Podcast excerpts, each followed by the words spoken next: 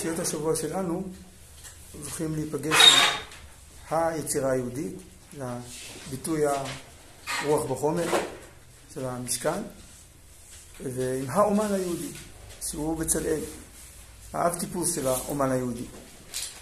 ולכאורה בפשטות אפשר לשאול למה בצלאל נקרא בכלל אומן? אמרו לו מה החומר, הכתיבו לו את החומרים, הכתיבו לו את הצורה, אז מה, איפה האומנות פה? לכאורה הוא רק טכנאי, הוא מיישם, הוא איש ביצוע, אבל לא אומן, יוצר. אומרת הגמרא, אמר רב יהודה אמר רב, יודע היה בצלאל לצרף אותיות שנקראו בהן שמיים וארץ. כלומר, מה זאת אומרת שהשם ברא את העולם באותיות? השם ברא את העולם במאמרות, בדיבור. יחידת היסוד של הדיבור היא אות. אז בצלאל ידע לתפוס את ה... להתכוונן אל האטומים היסודיים האלה, יחידות היסוד של, של היצירה, של, של, שורש, של השורש הרוחני של היצירה, ולהרכיב מהם יצירות. מתוך מה הגמרא אומרת את זה? כתיב האחה, הם בעניין... אה,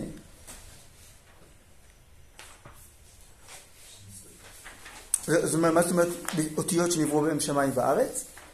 אה, יצירה אנושית היא ביטוי אנושי של חוויה של הקיום האנושי בעולם. היצירה של בצלאל היא נובעה, היא מתחילה מהחיבור ליוצר האלוקי וליצירה שלו. זה בצל אל. הקדוש ברוך הוא ברא אור, ראשית הבריאה זה האור, ובצלאל יודע להתחקות אחרי הצל של האור הזה, הראשוני, כלומר לבטא אותו, את ההופעה שלו.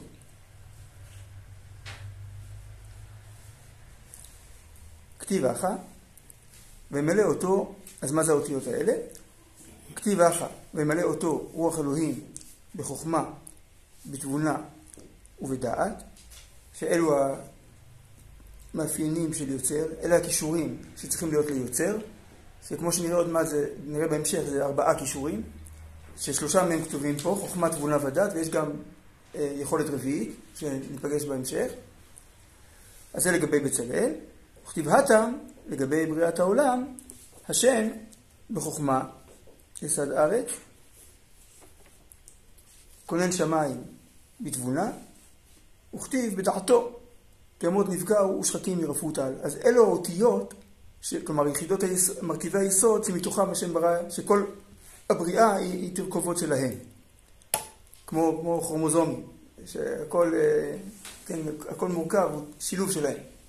כל ה-DNA, שילוב שלהם. אז היסודות האלה נקראים חוכמה, תבונה ודעת.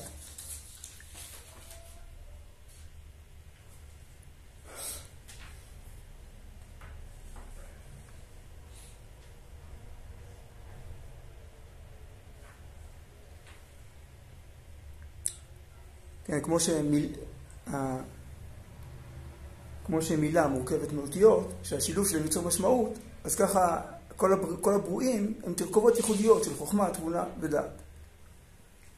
אומר הרב, הכישרון האמיתי, לא הטכני, של מצייר האומן, שהוא ברום מעלת כישרונו, ובפרט מי שהגיע למידה זו שכישרונו נקדש ברוח אלוהים, כמו שכתוב כאן, וימלא אותו רוח אלוקים, אז מה הכישרון שלו? האמיתי הוא להיות מכיר בעמקי טבעי המציאות. זאת אומרת, להיות מכיר בעמקי הכוונה להתבונן. כלומר,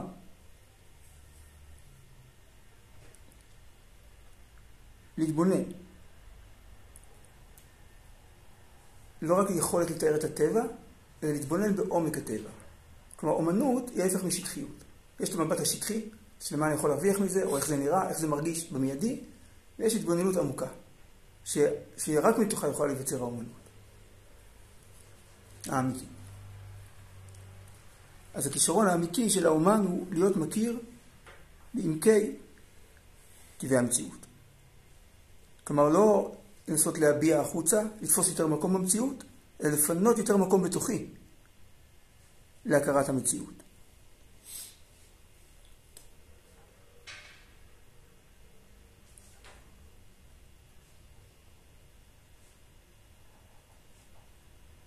אה, ראיתי הערב, אה, הערב זה היורצייט של בעל חידושי ערים, מגור. אז ראיתי מכתב הדרכה קצר שהוא כתב לחסיד, שביקש ממנו שיכתוב לו דברי הדרכה, דברים בחסידות. אז הוא כתב לו, מה אני אכתוב לך? היום כבר יודעים יותר ממה, ש... יותר ממה שמיישמים. כבר חוכמתו מרובה ממעשיו. ועיקר העבודה היא לא לדעת יותר, אלא לחקוק יותר מקום בלב, לפנות יותר מקום בלב, לקבל את הדברים. וזה, לא- וזה, ואת זה אי אפשר לכתוב, זה כבר תלוי בעבודה של כל אחד. אז האומנות היא ליצור אישיות כזאת שמסוגלת לקלוט את עומק הטבע של המציאות. בין מצד הגשמי שלהם, זאת אומרת, שזה כן, כן, אה, להבין טקסטורה, גוונים, בין מצד הרוחני שבהם. כלומר, המשמעות בבריאה של מה שאני מצייר.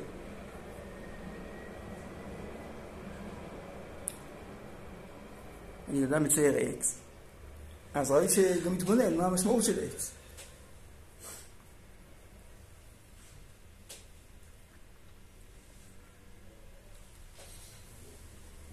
והנה, כללות בעניין המציאות נאמר עליו בחוכמה, בתבונה ובדעת. והדברים כוללים יחס המציאות כולה בכללה, כלומר כל הסטרוקטורה, כל העיצוב, המתאר כמכלול, ויחס חלקיה זה לזה. כלומר הרכיבים, כלומר דבר ראשון זה ההתבוננות על המכלול, ואז התבוננות על הרכיבים והיחס ההדדי שביניהם. ששני המרכיבים המרכזיים של המציאות הם הרוחניות והגשמיות. אז מה... אז אלה הרכיבים, ומה היחס? ובכלל, באופן כוללני, הננו מכירים את הכוחות הגשמיים לנפעלים, כן, זה המטריה שאיתה עובדים, זה החומר, אז הוא נפעל, ואת הכוחות הרוחניים לפועלים עליהם.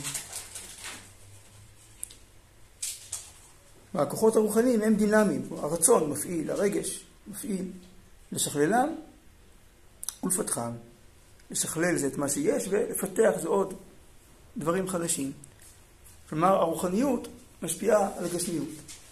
יש פסוק במשלי, רוח איש יכלכל מחלהו. כלומר, האופן שבו הגוף של החולה מתמודד עם המחלה, תלוי ברוח שלו. במצב רוח, ביכולות הנפשיות והרוחניות שלו.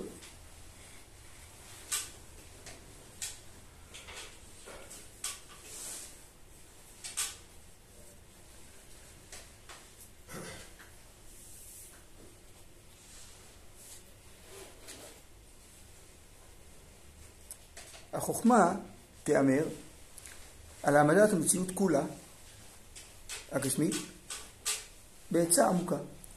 כלומר, היא מבטאת כוונה שהיא מלאה כוח ועוז של קיום נפלא. כוח של קיימות והערכה, כמו היחסים, של שיווי בין המרכיבים, זה הרמוניה, ויושר, נהדר. יש איזו אינטראקציה בין, יפה בין המרכיבים, יש איזון. אמנם, התבונה תיאמר על ערך המציאות לא כפי מה שהיא לפנינו, או כפי מה שהוא בתחילת בריאתו. שזה ערך יוכל להיאמר גם כן על המציאות הגשמית, גם על המציאות הגשמית לבדה, שזה החוכמה, שזה הארץ. כלומר, החוכמה? זה הגשמיות. עצם זה שמשהו עומד, זה אומר שיש בו חוכמה. זה שהשולחן מחזיק, זה קיבלו אותו בחוכמה, את היחס בין הרגליים לבין המרחב של, ה, של הפלטה שעל השולחן. כלומר, כל דבר שהוא גשמי, יש בו חוכמה. אה, יש לך דף? כן, תודה.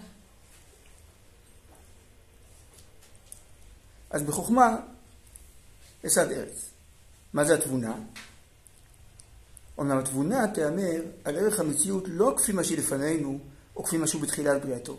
שזה איך יוכל להאמר גם, גם על המציאות הגשמית לבדה, שגם בחוקיה אנו רואים חוכמה נפלאה. בחוכמה זה אנליזה של הדבר כמו שהוא. אז מה זה תבונה? כי אם תאמר עוד על הכונניות, מלשון כאן. כמו שתבונה זה מבין דבר מתוך דבר, אז תבונה עוסקת, פוגשת את הכונניות שנתכוננו במציאות בכללה להיות הולכת וטוב, הולכת ומתעלה. עד שתבוא לידי ערך רם ומאוד נעלה ככל היהודים הגדולים שיהיו לעתיד לבוא. כלומר, תבונה זה לראות לא רק איך זה נראה עכשיו, אלא לאן זה יכול להגיע. רבי עקיבא רואה את השועל, ואומר, אה, בית שלישי הולך ומתקדם.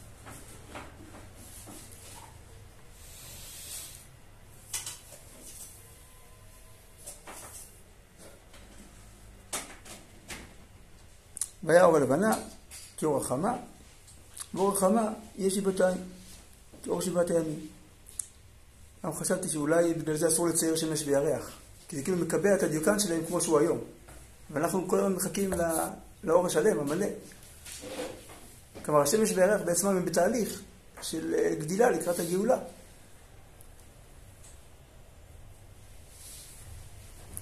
וברכת, תודה רבה, וברכת הטבע כולה. ברכה זה שפע, תוספת, שכלול. אז יש את הטבע כמו שהוא, ויש את ברכת הטבע, את התוספת שעוד יכולה להופיע בו. שאומנם, כמובן, הכל הוכן בחוכמת אלוקים. כלומר, הוכן מלשון כאן, הכל מתבס, מתבסס על חוכמה. שמתוך המעמד הירוד, ומתוך המצב הזה הבסיסי, הגשמי, יתכונן למצב הנעלה של העתיד. זאת אומרת, העתיד הוא לא חלופה להווה, אלא ההתפתחות שלו.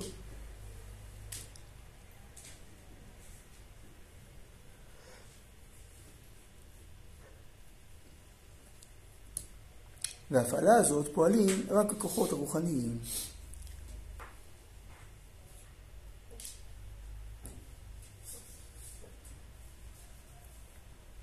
זאת אומרת, לצמוח אפשר רק מתוך איזה כוח רוחני שמאשר את הצמיחה הזאת, שמאמין בה, ואז אפשר לצמוח. נגיד, אה, כמו לפעמים יש מצבים כאלה שלא נדע, ילד שעבר טראומה, ההתפתחות שלו מפסיקה. לא רק שהוא לא יצירתי, לא זה, הוא פשוט הוא מפסיק לקלוט דברים. צריך לשדר לו הרבה אמון ביכולת שלו לצמוח, שיש ערך ברצון שלו לצמוח. ואז, רק כשיש את הרוחניות הזאת, הוא יוכל להתפתח בגשמיות. אה, בנפש. אז מה שמאפשר לצמיחה בפועליות זה תוכן רוחני. על כן אמר, השם בחוכמה יסד ארץ. כלומר, החוכמה של העמדת המציאות, כמו שהיא נראית גם כן בגשמותה של המציאות. כן, הארץ לעולם עומדת, כמו שהיא. כונן שמיים בתבונה, שזה הרוחניות של המציאות. הכוחות, כלומר, הכוחות הפועלים לרומם ולשכלל אותה היא בתבונה. הבנה של תולדה, כלומר של התוצאות, מה יצא מזה, וחידוש דבר מדבר. כלומר, השתלשלות של תולדות חדשות העולות ברום מעלות גבוהות. שמיים, הרב צידו אמר בלשון, בשם אבן עזרא אומר, שמיים זה לשון רבים של שם. כלומר, איפה זה? שם. ואז שאתה כאילו מגיע זה שם, שם, שם, כמו אופק. כל הגעה כאילו פותחת אופק חדש. זו התעלות אינסופית.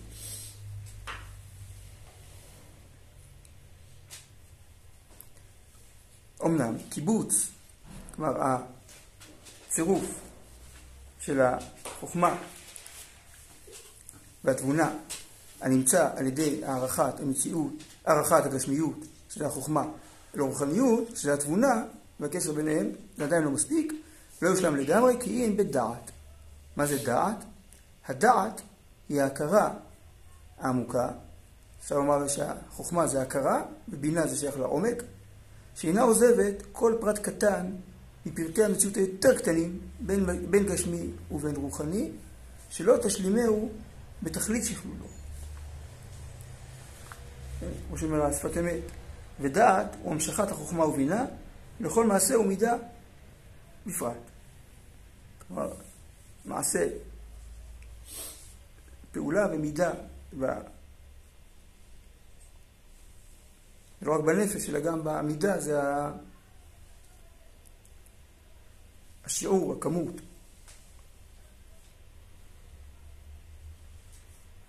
וזה בא מצד ההכרה היותר חודרת, הדקויות האלה, בפנימיות צורכיהן ורגשיהן של כל בריאותיו אשר ברא. כלומר, הקדוש ברא את העולם, הוא ברא תשתית פיזית, שזה החוכמה, הוא ברא תהליכיות, שהעולם הזה, כמו שהוא, התשתית הפיזית הזאת הולכת ומתעלה עד לחזונות, עד שתהיה כלי לחזונות עתידיים מאוד מאוד גבוהים, שזה התבונה, שמיים, ודעת, כל זה מדויק עד לפרטים הכי קטנים. גם, גם החוכמה, גם הגשמיות של העולם, וגם התכנים הרוחניים מדויקים, עד, מורכבים מהמון המון פרטים, שכולם מדויקים, להפליא. מאיפה זה נובע? הדעת, שמצד ההכרה האלוקית, כאילו יוצא ככה, חוכמה זה הכרה, דעת זה הכרה חודרת לגוף ולנפש, לפנימיות צורכיהם ורגשיהם, צורכיהם זה בפיזית ורגשיהם זה נפשי, של כל בריאותם אשר ברא. למשל, אה, אומר, אה, נדמה לי שזה רבי יחזקאל אברמסקי אמר, אה, ראש ישיבת חברון, שעל זה מברכים, אזן את העולם כולו בטובו בחן וחסד וברחמים. כי השם ברא ברואים מוגבלים, הם צורכים אנרגיה, צריכים להתמלא באנרגיה, אבל יכולנו לאכול קוביות, יכולנו לאכול לבנים. לא. אז גם על זה היינו מברכים לזן את העולם. אנחנו מברכים על זה שהשם זן את העולם בחן, ברחמים, שיש לו אוכל טעם, שיש לו אה, מרקם נעים, שיש לו ריח, שיש לו צבע. זו הודיה נוספת. יש הודיה על עצם האוכל שהוא נתן לנו, על היכולת לשרוד, ויש הודיה על זה שזה יפה, שזה מתאים לנו. זה פוגש את הצורך שלנו בחושים, בצורה הכי נעימה שיש. אז זה הדעת. ואמר, בדעתו, תאומות נבקעו, ושחקים ירפו טל. גשם זה, טל זה לא גשם, כן, גשם זה הרבה כמות שהיא מצמיחה את העיקר, וטל הוא נותן את העסיסיות. רסיסים קטנים, קטנטנים. להצמיח, להצמיח פרי לכל גבייה וגבייה זה מחסורה. מה הדעת באה מתוך הכרת מה חסר למציאות, מה היא צריכה. כמו שמשה לוי ססוב אמר שלאהוב זה לדעת מה חסר לשני. שמה? לאהוב זה לדעת, להבין, לדעת מה חסר לשני. אז הוא יודע מה חסר לנו, והוא ממלא את כל החסרונות בכל הגוונים.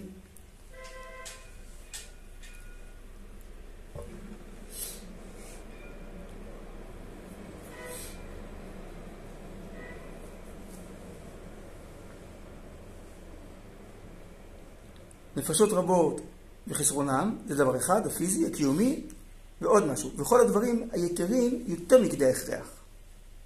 כמו נגיד בפרי העסיסיות. היה אפשר לאכול אותו והוא היה משביע גם אם לא היה עסיסי. אז מה המטרה של זה? והם כדי להנעים את החיים, ולהרחיב את הדעת. כמו דירנה וכולי, מרחיבים דעתו של האדם. כלומר, למלא את משאלות ההרגשות היותר דקות ויותר פנימיות, שהכל גלוי וידוע לפני אלרועי יתברך. כלומר, יש יש צורך בסיסי בנפש, שקדוש ברוך נותן, צרכים בסיסיים שקדוש ברוך נותן להם מענה, ויש לנו בנפש דקויות, שהצורך שלהם מתמלא ושקדוש ברוך נותן לנו להיפגש עם דקויות. הדקויות שבנפש קולטות דקויות שבהנהגת השם ובטוב השם, ומתמלאות מהן.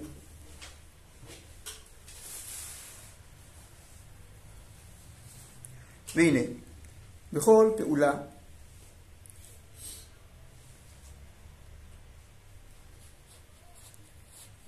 וכל כוח פרטי שבבריאה, כמו שהוא, פעולה זה משהו דינמי, רוחני, וכוח פרטי זה כמו שהוא, צריך לשיתוף של שלוש אלה. אחד, כמובן שכל ההדגשות והמספרים זה שלי, כן, לא של הרב קוק. אחד, זה להעריך את כוח החוכמה בקיום והעמדה של חוזק המציאות, להבין את המטריה, איך זה עומד, איך זה מתנהג, להכיר את החומר. שתיים, אם ההכשר להיות מתעלה במעלות ועליות של רוממות שונות, שזה התבונה. שלוש, זה צריך להיות בצירוף הדיוק הנמרץ של מניעת ההשמטה, כלומר שלא תהיה חסרה, של כל נקודה, אפילו קלה וקטנה, הדרושה לשכלול הכללי והפרטי, שזה הדעת. יש נראה לי פסוקים במשלי שאומרים את זה. בחוכמה ייבנה בית, זה הבניין, ובתבונה התכונן, זה כונניות, ובדעת חדרים ימלאו כל הון יקר ונעים. כלומר, החוכמה זה לבנות את הבית שהוא יעמוד, לדעת ליצוק יסודות, להעמיד את הלבנים, זה החוכמה. תבונה זה לחשוב למה הבית הזה מיועד, אז איך אני בונה אותו בצורה שתתאים לייעוד שלו, ומה הייעוד שלו יהיה עוד, עוד, עוד חמש שנים, עוד חמישים שנה, רוצה להקים בית שיעמוד להרבה שנים, אז איך אני בונה אותו בצורה שהוא יוכל גם להתרחב. והדעת זה כבר החדרים.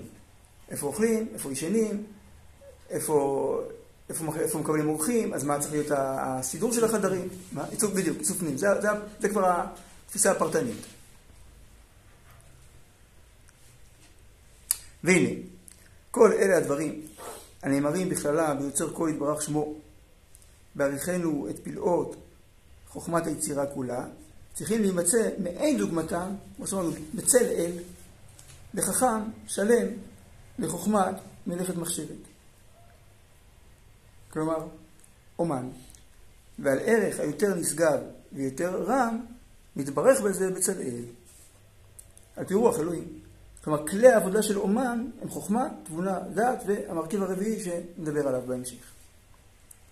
ועכשיו הרב מפרט, באמת כמה, עד כמה שידעתי שהרב קוק מבין באומנות, עד שלא למדתי את הפסקה הזאת לא ידעתי עד כמה.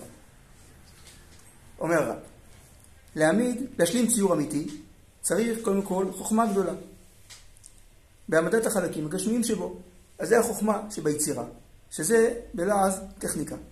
לדעת להחזיק מכחול, לדעת לערבב צבעים, לדעת למתוח בד. כל זה זה טכניקה שהיא נצרכת בתור שלב ראשון. אז זה החוכמה שבציור. וגם בחלוקת, אולי החלוקות זה פרופורציה, אורותיו וצלליו, אור וצל, חלקי ציציו ופרחיו וכיוצא, אה, וכיוצא באלו. הכיוון, אולי זו הפרספקטיבה, לכוון זה מול זה, ביחס לזה, והדיוק הנמרץ אל עצם טהרת המציאות הכיוון, כלומר המציאות המכוונת. כלומר שמה שאני יוצר מבטא את מה שהתכוונתי. זה יכול להיות גם מופשט, כמובן. אז זה חוכמה, זה הכי בסיסי, זה שלב א', אבל לא הכי חשוב. אמנם... סליחה, המילה כיוון פה היא בשתי משמעות שונות, אחד זה פרספקטיבה כן. והשני זה הכיוון... נראה לי, כן, שזה עצם טהרת המציאות הכיוון. הכוונה נראה לי המציאות שאליה האומן מתכוון, שהוא ידע לבטא, שתהיה לו את החוכמה לבטא את הדבר שהוא התכוון אליו. שיוכל ליישם אותו, שבסוף התוצר ייראה דומה למה שהוא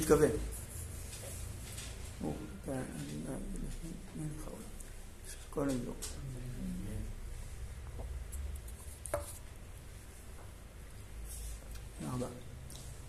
אמנם, יותר מזה תגדל ערך חוכמת הציור בתור חוכמה גבוהה ומלאכת מחשבת, מה שיש בה יותר מהטכניקה, מצד הרוחני שבה. נכון, אנשים מעריכים אומן מומחה יותר מאשר אינסטלטור מומחה. או כן, או טכנאי, עם מוטוריקה עדינה, שיודע להבריג יפה. בכל אופן, את האומן אתה מעריך במקום אחר. למה? מצד הרוחני שבה. כי הציור צריך שיהיה מלא עניין בתוכו. פועל על הכוחות הנפשיים, כלומר עניין שפועל על הכוחות הנפשיים למאותם כבוד וקדושה פנימית. זאת אומרת, יש משהו בציור שיכול, ומילא צריך, לקחת את האדם למקום יותר פנימי, יותר גבוה. אז זה הבינה, דבר מתוך דבר. מרוממם ומנשאם אל הדר כבוד אל עליון, לרוממו ולגדלו בלב נאמן ורוח טהור. אז זה התבונה. זה מה שנקרא ביצירה הבאה. המרכיב, החוכמה זה טכניקה, הטכניקה של היצירה, שהיא הגשמיות שבה. התבונה שביצירה זאת ההבאה. שיש פה רגש, שיש פה מסר שהוא עובר דרך ה, הטכניקה. כי אחרת היצירה נורא יבשה. נגיד, זה כמו, נגיד, במוזיקה. אז קודם כל צריך לדעת לנגן, צריך להכיר את הכלי, בכלל את הכלי הספציפי, צריך לדעת אה, לפעול נכון, אבל גם צריך לדעת לנגן ברגש, צריך שתהיה הבעה. אחרת זה נשמע מדויק, אבל נורא יבש. אז ממילא זה לא לוקח את המאזין למקום שזה יכול לקחת. אותו דבר גם בציור.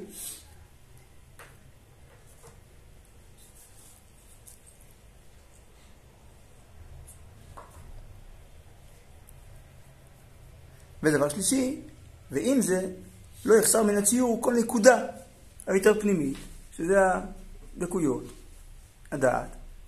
בין מצד גשמיות הציור, כפי שוויונו אל הטבע במציאות, יכול להיות שזה החוכמה, כשוויונו אל הטבע, אני חושב שזה, זה באומנות ריאלית, ושוויונו אל המציאות זה גם המציאות הפנימית, יכול להיות בציור מופשט.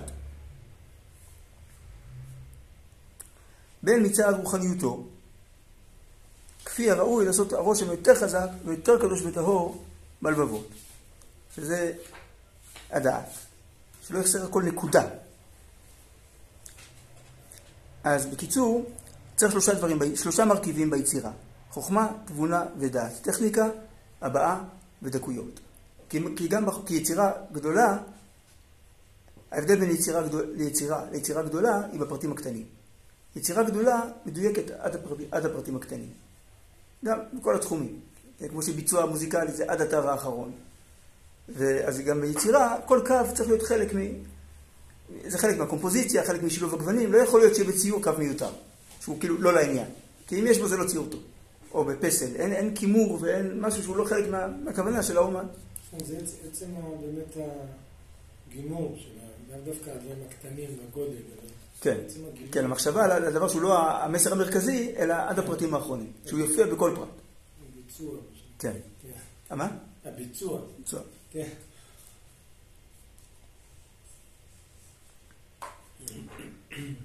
ואין ספק שגמר תכלית החוכמה בכל שלמותה, לפי המטרה הקדושה שהייתה במעשה המשכן, אי אפשר להגיע לזה כי אם ברוח אלוהים, אשר השם יתברך מילא אותו, את בצלאל. בחוכמה נגד חלק הגשמי של מלאכת המחשב, המחשב, המחשבת, הטכניקה, בתבונה נגד החלק הרוחני שבה, כלומר לעורר מבחינה רוחנית את מי שמגיע למשכן, ובדעת, החלק הדייקני היותר פרטי, פרטני, בין מצד הרוחניות, בין מצד הגשמיות. עכשיו הגענו למרכיב הרביעי, ביצירה, ויותר ממה שהיה כל אחד מאלה שלושת השלמויות שלם במלאכת הקודש הזאת של בצלאל מצד עצמו, כלומר כשלעצמו, היו נערכים כל אלה, כלומר החוכמה, התבונה והדעת, הטכניקה הבאה והדקויות, בצירוף נפלא, שהייתה ביניהם הרמוניה. באותו הצירוף של הרוחניות והגשמיות והדייקנות הפרטית, כלומר התבונה, החוכמה והדעת, שיש בבריאה הכללית עצמה, מצד גשמיותה, שזה החוכמה, הארץ, ורוחניותה, זה התבונה, השמיים, ודייקנותה לעומת כל המשאלים היותר דקים שהוא כל נפש מרגשת, שזה הדעת.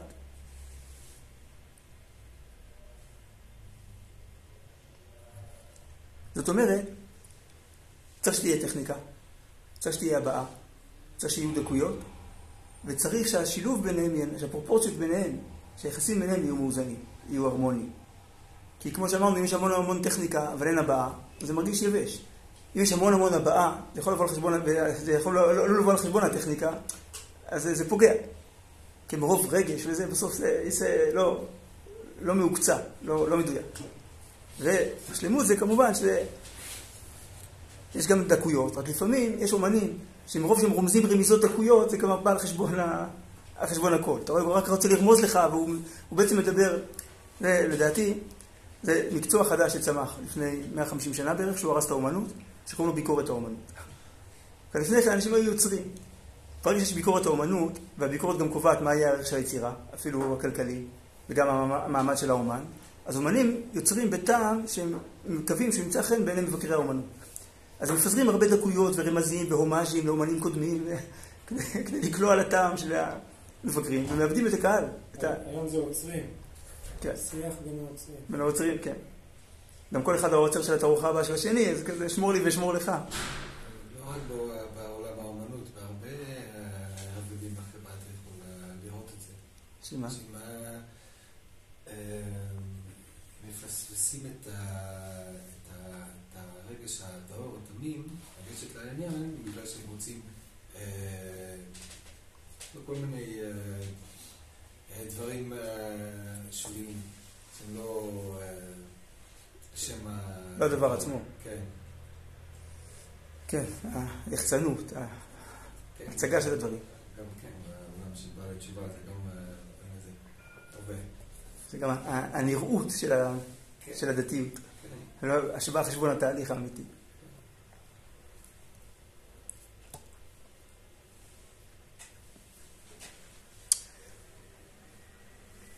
ומצד הרגש הקדוש ש, שפעם בקרבו, זה מה שבונה אומן יהודי, היה יודע לצרף את האותיות הפרטיות שבהן נבראו שמיים וארץ. כלומר, לדמות מעשיו בציוריו דומים למעשה בראשית. מצד גשמיותם, שזה החוכמה, ורוחניותם, שזה התבונה, ודייקנותם, שזה הדעת, והדבר הרביעי, המינון ביניהם, והערכה של, של ההשוויה, הכוללת את, אל, את שלושת אלה היתרונות, החוכמה, התבונה והדעת, אחד מול רעהו. ורק בהכנה של חוכמת אלוקים כזאת, היה ראוי לגשת אל עבודת המלאכה של החרושת והמחשבת במשכן, כלומר הנגרות והצורפות. שמה היה העניין שלו? שהיה צריך להשכין בו שתי מטרות. המשכן הוא מקום מפגש של עם ישראל עם הקדוש ברוך הוא.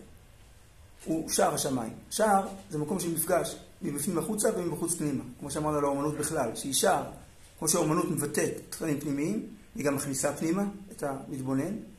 אז המשכן הוא גם מלמעלה למטה, צריך להשכין בו כבוד אלוה הנורא הוד, זה משמיים לארץ, ובמקביל, מהארץ לשמיים, ולהשלים על ידי כל המלאכה את קדושת נפשות כלל ישראל, ולהדיר קרבתם אל השם אלוקי ישראל, אדון כל המעשים ברוך הוא. זה, משמ... זה משמיים לארץ. לכן זה כאוהל מועד, התוועדות.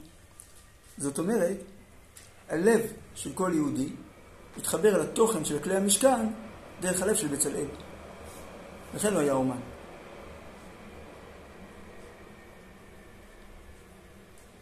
זאת אומרת, בצלאל עיצב את קרבת השם של מי שהגיע למשכן. כי הוא יצר את היצירות מתוך כזאת יראת שמיים, שכל מי שראה את השולחן הבין מה זה גשמיות של קדושה. וכל מי שראה את, ה... את הכרובים, כמו שכתוב, שהיו גוללים את הפרוכת ברגלים, ומראים את הכרובים, להגיד ראו חיבתכם לפני המקום. אז. אז כל מי שראה את הכרובים ראה את זה, ולא שום דבר אחר שהיה אפשר לראות שם. ומי שראה את המנורה, הבין מה זה חוכמה פנימית, לא כמו המנורה העלובה הזו ששמו שם על יד החורבה. ברחוב יפו מוכרים מנורות, יותר יפות. זה לא הסיפור, זה לא העניין, לראות מה היה הגודל ומה הייתה הצורה. נגיד שזה מדויק. זה לא העניין, כי זה לא פועל שום דבר על הנשמה, כי זה לא אמיתי. אז המשכן הוא, הוא חומריות, מבנה חומרי, שיכול ליצור, שמבטא ויוצר את תופעת קרבת השם בעולם. אז מי יכול לבנות את המשכן? מי שיכול בעשייה שלו, שהיא כל כך מדויקת במקביל ליצירה, או כביטוי של אופן היצירה האלוקית, שהיחס בין הטכניקה וההבעה והדקויות, והחיבור ביניהם הוא מדויק, כמו שהשם רוצה. אז נקודה רביעית זה החיבור? כן, החיבור בין שלוש, זה הפרופורציות הנכונות בין הטכניקה הבאה וה, וה, והדקויות, אבל המטרה של כל זה היא להביא את ה... אומן יהודי, הוא מעצב לא רק את החוויה האסתטית של הצופה, אלא גם, גם את קרבת השם שלו. הוא מחנך, הוא פרנס, כן? הוא יוצר את ה... הוא, הוא, הוא, הוא ממנהיגי הדור, כי הוא יוצר את הרוחניות של הצופים. הוא גורם להם לרצות לעבוד את השם במקום יותר עמוק, יותר פנימי, כי הם רואים את זה בצורה כזאת מדויקת מולם, ביטוי של עבודת השם כזאת. כמו שיש בחסידות יחס מיוחד לחפצים שצדיקים אה, ייצרו אותם, או השתמשו בהם אפילו. כי עצם זה שיהודי קדוש השתמש בזה, זה נותן לזה, כמו שהגמרא אומרת, המקלור של רבי מאיר שהיה מחיי מתים, והרבה דוגמאות.